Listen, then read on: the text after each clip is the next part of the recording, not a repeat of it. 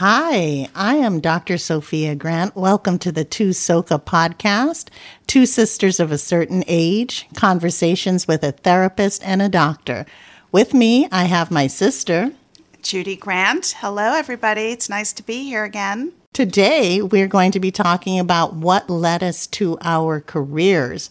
Judy, why don't you get started? We felt it was important that as you get to know us, that you understand what brought us to the places where we are today, both personally and professionally. And so we want to focus on that professional piece today to share with you what it is we do, why it is we do it, and how we feel that it relates to the subjects that we're going to be addressing here on Tusoka.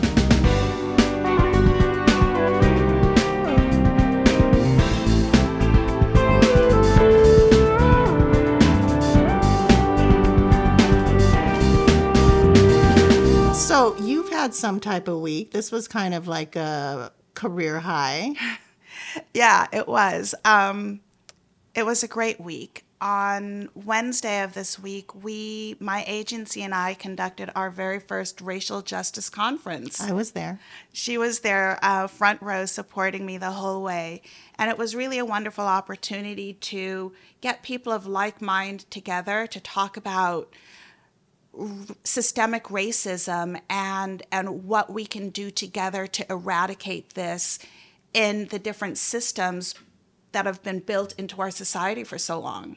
Yeah, it, it really was great. I mean, I learned some new stuff, met some interesting people. I was happy to be there. Yeah, for sure. It was um, it was culmination of about two years of work to get to that place. And when it happened, and when it happened so genuinely and with authenticity, you know, it was it was just a wonderful day. I was really very proud of the work that we had done to get to where we were. I was proud of you too. Ah, thanks, Candy. So we want to talk about um, the type of work that we do. Judy, you want to go? All right. Uh, so as you know, I'm a marriage and family therapist. I have been working in this field for about the last seven, eight years now. And I came to this a little bit later in life. I started in my working career more in administrative positions, executive assistant, project manager, so on and so forth. And while I did have some very positive experiences, I also had some kind of negative experiences in that field. And it dawned on me at some point, much later on, that I was not feeling fulfilled. Our, you know, Candy, our parents taught us to be of service to others. True. And I just wasn't doing that. Yeah, yeah. And so I wanted to find something that would bring me that sense of fulfillment, but I really didn't know what, what that was. Do you know when I figured it out, Candy? When? So my husband, Rick, he was the one who actually said, you know what, you should be a therapist. And it was not until that moment that it really made sense for me. And it felt real. It felt like, yes, this is where I should be. Have you ever had that sort of feeling? Oh, definitely, definitely. I'll share my experience with that. So what happened was um, I applied to another graduate program. And I remember the application process, getting letters of reference. I remember when I was accepted and how I wept openly because it felt so very real. I was going back to school, mother of three, heading back to school. And, and that was rather daunting. I don't know why you were surprised that you got accepted. I remember when you were crying, I'm like, wait, it, it's in my brain. It was a foregone conclusion. Well, well, you know, sometimes you don't trust yourself the way other people trust you, yeah. um, or believe in you. So it took me a minute, but once I got back into school, it was where I was supposed to be. I had a wonderful cohort, and I learned so much in those two years. Every Saturday for nine hours, missing soccer games, missing play dates, but I was so very committed.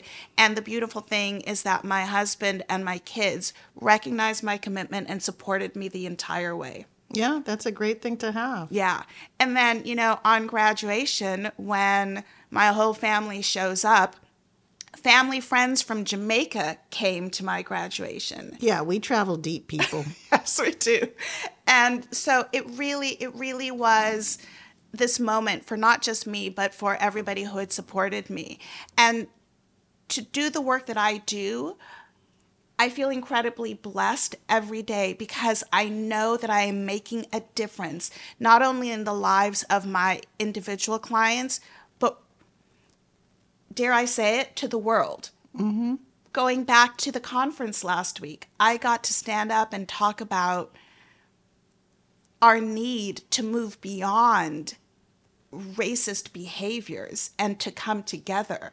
And I know that that has a ripple effect um, and can impact a lot of people. Yeah, yeah. So as a marriage and family therapist, I have the um, great luxury of, of meeting with clients one-on-one, um, helping them move through hurdles, challenges that they might have in their lives, with their families, individually, with their careers, and really to help provide some support, some guidance.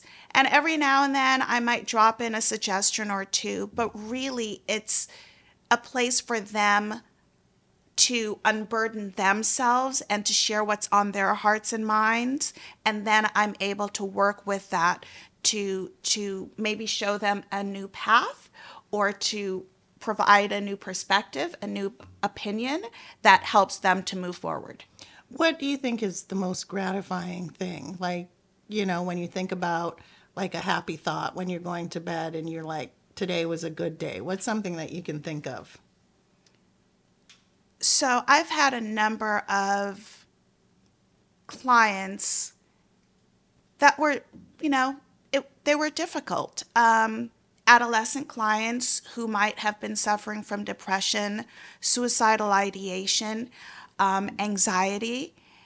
And when I see that I can be a support to them and I can change, help to change the path of a young person's life where they can feel more,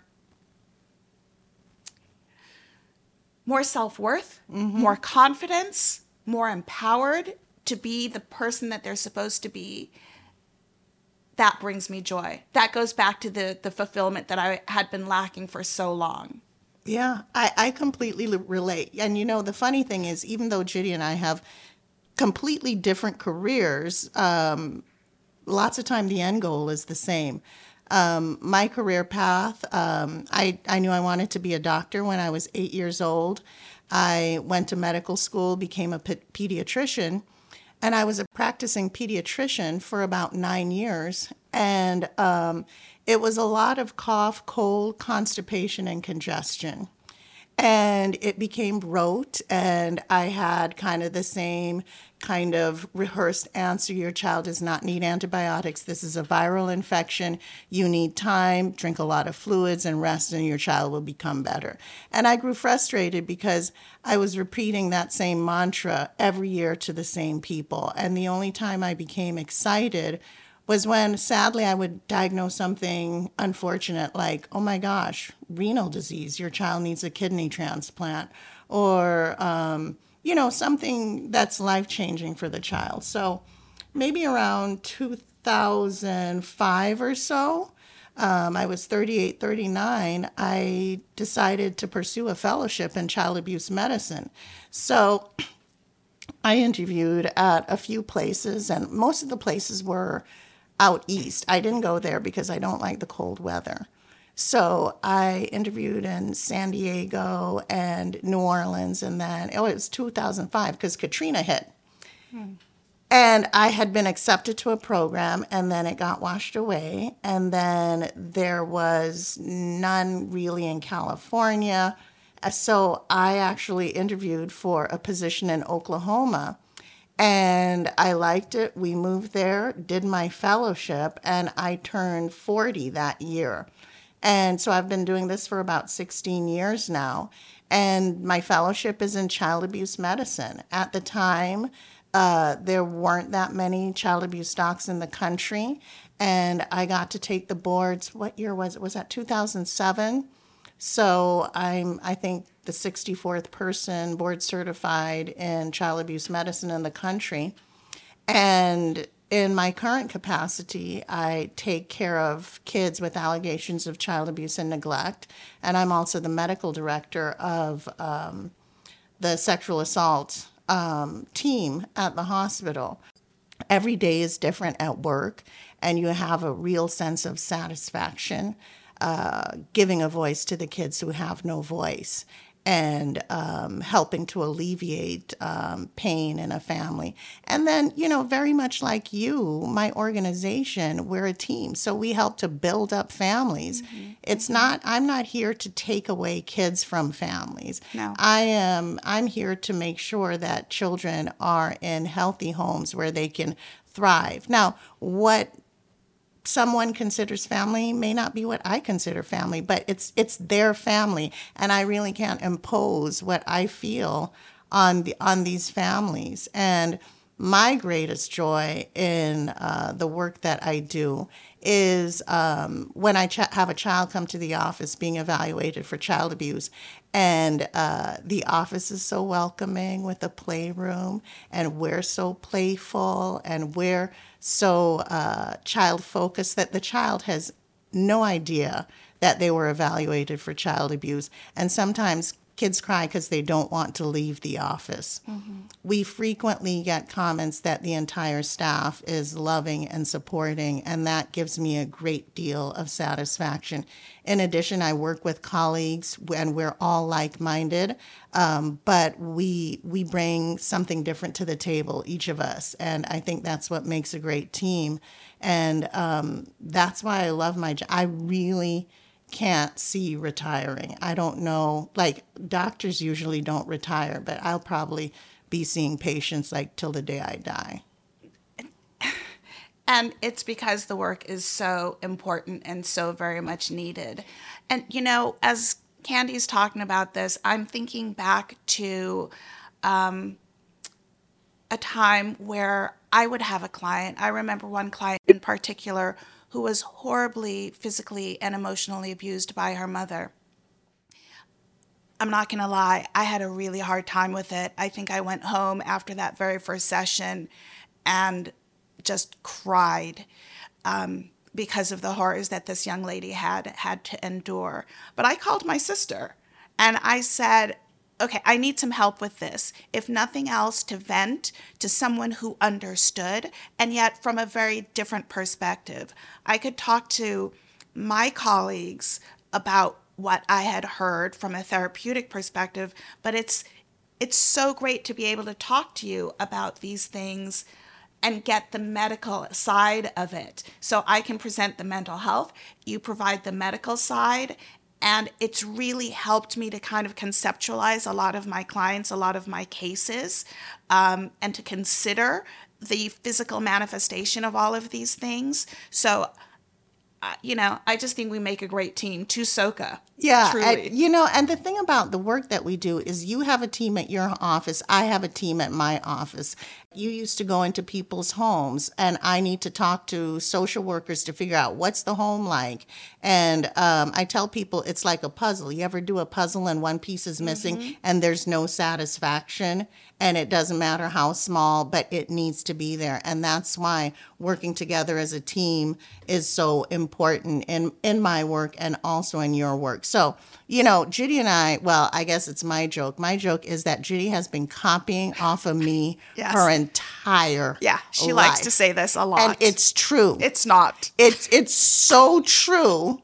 Okay, we have three kids. Listen to this, you guys. My first child is born December seventeenth. Her first child is born December eighteenth. My second child is born September third. Her second child is born September second. It's only until she had the third child that she decided to fly solo and not copy off hey, of me. Hey, I cannot fault us from having the same fertility cycle. Come anyway, on. Anyway, so I did a second career in my forties and she did a second career. The funny thing is we're kind of doing very similar things. And I think it goes back to how we were raised. Absolutely. You Absolutely. know, it, it, it goes back to helping people and recognizing that there's nothing special about you, that everybody needs to be elevated. And I mean, I credit mommy and daddy with that for instilling that in us. So I... I I tell people all the time that our parents really instilled that idea of being service to others. True.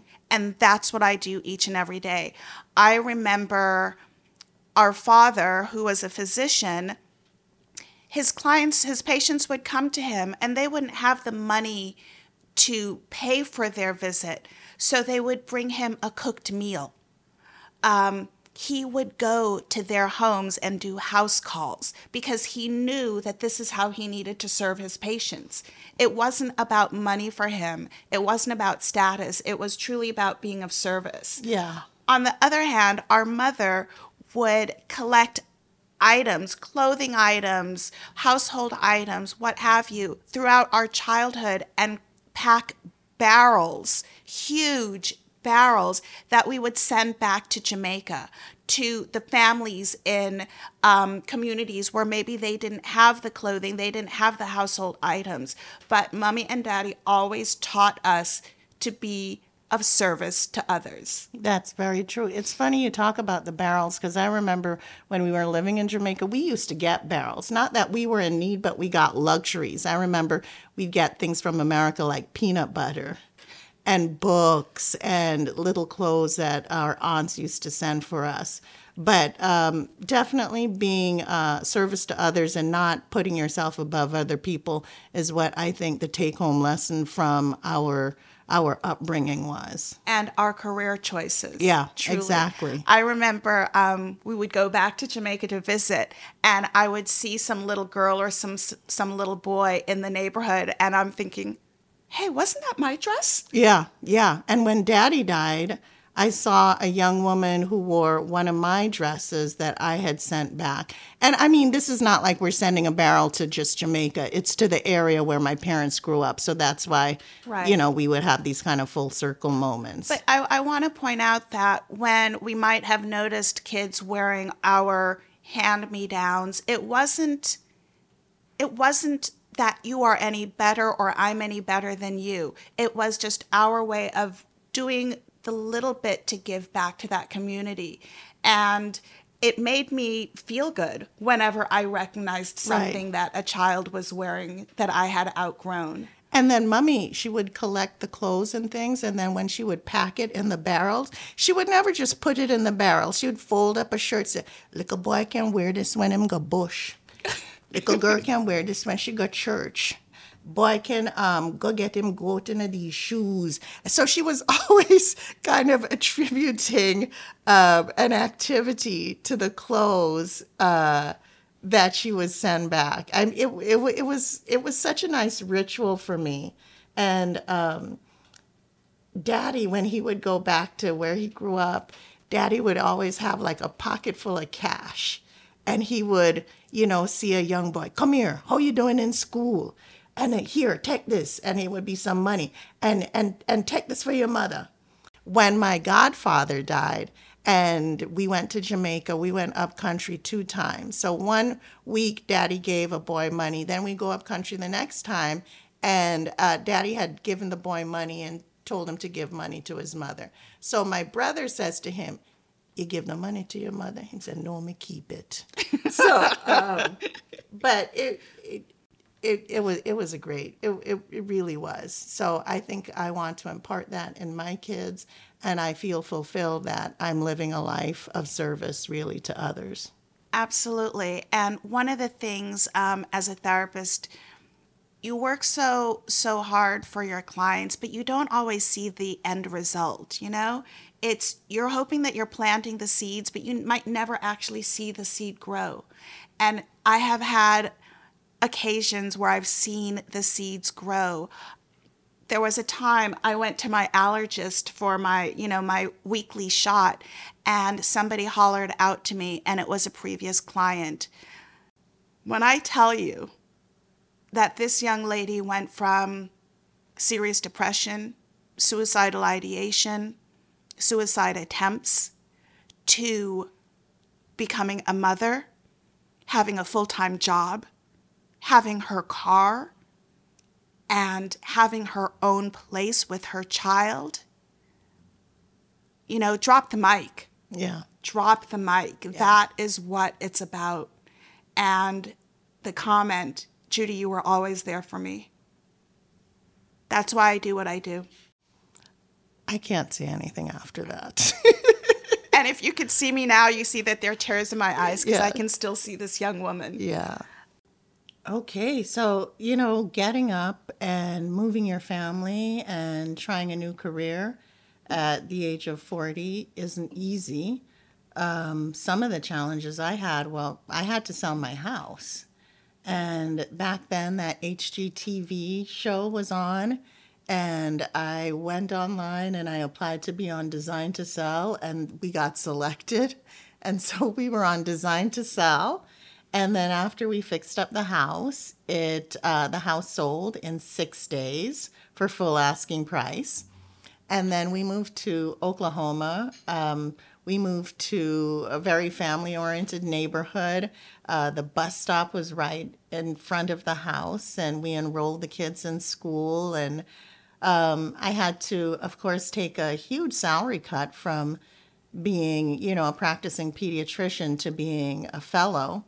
But because Oklahoma has such a low cost of living, uh, we were able to do that. Mm-hmm. And um, I did the fellowship, stayed on, and I was working in the medical school and also doing child abuse medicine, but then took a huge salary cut and then had to leave.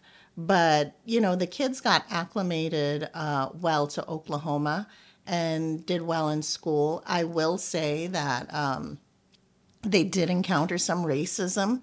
Um, my daughter was called the little black girl by the bus driver, and thankfully some of the kids stood up. And then um, my son, what happened, my son, and I know this sounds braggy, but I'm not bragging, but my kids were doing really well in school, and I would say, did you do your homework? Yeah, when did you do your homework? On the bus. And literally, the bus was five minutes away from the school. So I had to find a more challenging experience for them. And um, when I spoke with the administration at the school, they suggested that I skip Haley a grade, and she was already the youngest person in um, in her grade. So that, you know, wasn't the thing. So I put the kids in prep school, and um, they said that they felt normal because they weren't singled out or belittled for doing well in school. So that was, and that was a lot of money to pay for on a fellow salary, but that was one thing I did. But, you know, in Oklahoma, when you meet people, within the first five minutes, where do you go to church? You want to come with me to church? And that was the first place I heard somebody say, oh, so-and-so, he's unchurched. Ooh. Yeah, yeah. And, um, but it was a good experience, and I made really good friends um, at the fellowship. Um, so, yeah, it wasn't easy, but it was definitely worth it. Right. And, you know, I think there, there are challenges when you make a big shift like that. We're not trying to say that it was easy for me to become a therapist. It was easy for my sister to move into this new aspect of medicine, because there are challenges. Um, and I'm not going to lie, it's they can be really hard. Um, I remember starting school and having to do student loans. And there was a point after my first year of school that I actually left my corporate administrative job and was making all of twelve dollars an hour on a part-time, barely M F T associate position, and trying to make it financially. And, you know, thank God my husband was as incredibly supportive um, to help me through that. But it it was no joke. It was a struggle. But we, I think collectively, we recognized that the struggle was worth it. Yeah, definitely. Now, you had some personal struggles. Why don't you share that? Personal therapist struggles? Yeah. Okay, so... Um, one of my first jobs um, as a therapist, I was still an associate. I had to go into my clients' homes. That's what you're talking about? Mm-hmm. So I had to go into my clients' homes, and you never know what you're going to encounter in people's homes. Their children need the support, but you still have no clue what you're walking into. Um, there was a case where um, a father used his rather menacing dog to intimidate me. I thought I was going to be killed and buried in the backyard. There was a time where, oh, the number of times that I've been exposed to bed bugs and scabies and then come home and stripped down naked in my garage because I was fearful of bringing anything into my home. And probably the worst was when I was bitten by a dog the night before Thanksgiving.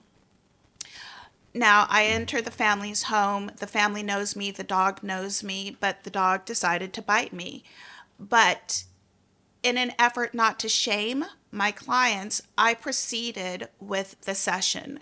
I did what I needed to do, but when I got out, out of that session, Candy, I called you. Crying. Crying. Crying, saying, I am too, too old, old for, for this shit. shit. And I agreed with her, she was. Yes. Yeah. Um, but, you know, you pay your dues. Right. And you find a way to push through and to persevere and pray to God that you get that next promotion and the next promotion. And I'm lucky enough to be able to say that I did get those promotions and I no longer have to go into people's homes.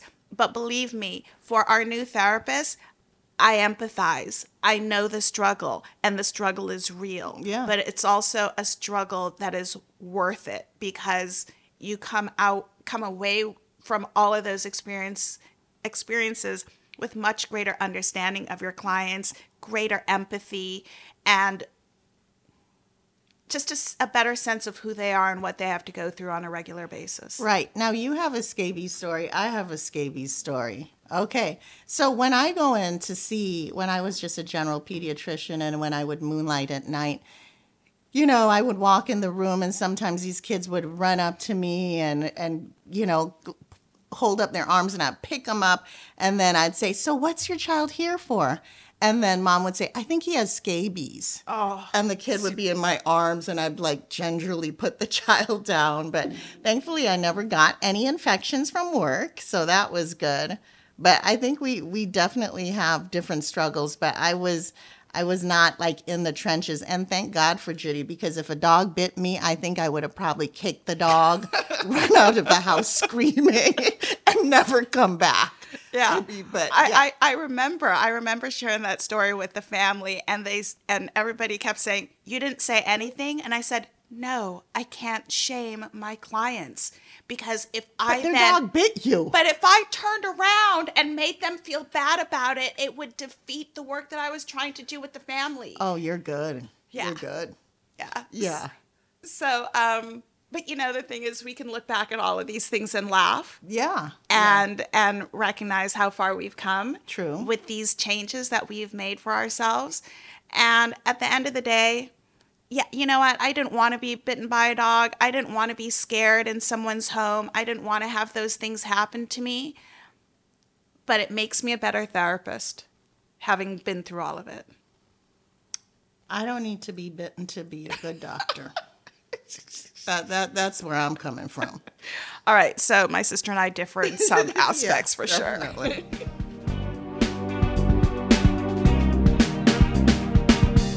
So, Candy, I just want to go ahead and wrap up our uh, session today and up, just girl. just talk about, just thank you for sharing that again with me and for being able to think back to, you know, where we were, where we started, where we ended up, where we are today, because um, it has been a journey.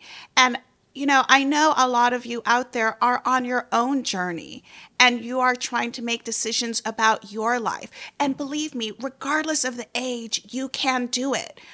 I, I might have been one of the oldest people in my class in graduate school, but I was there for me. I wasn't there to compare myself to the younger students. I wasn't there to to accommodate anybody else. I was there for my own um, fulfillment and my purpose. And so I just want to recommend to all of you to search your heart and your soul for what it is you want to do. Don't let age stop you. You can do it. Have the support around you, whether it's family or friends or professors, whomever it might be. Seek them out because they will provide you that level of support that you need when you do make a life change like this. But I think, you know, you just need to take the time to search your heart. And once you find that, it'll just make sense. The light bulb will go off for you. And hopefully it will be worth it because it has been for me. And it has been for me. So to all of you, we say thank you for joining uh, Tusoka, Conversations with a Therapist and a Doctor, and we look forward to seeing you on the next session.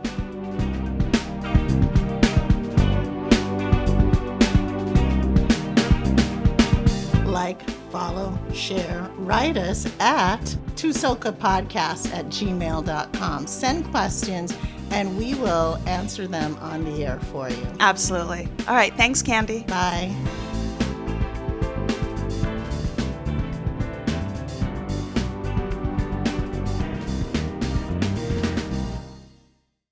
No Longer Network.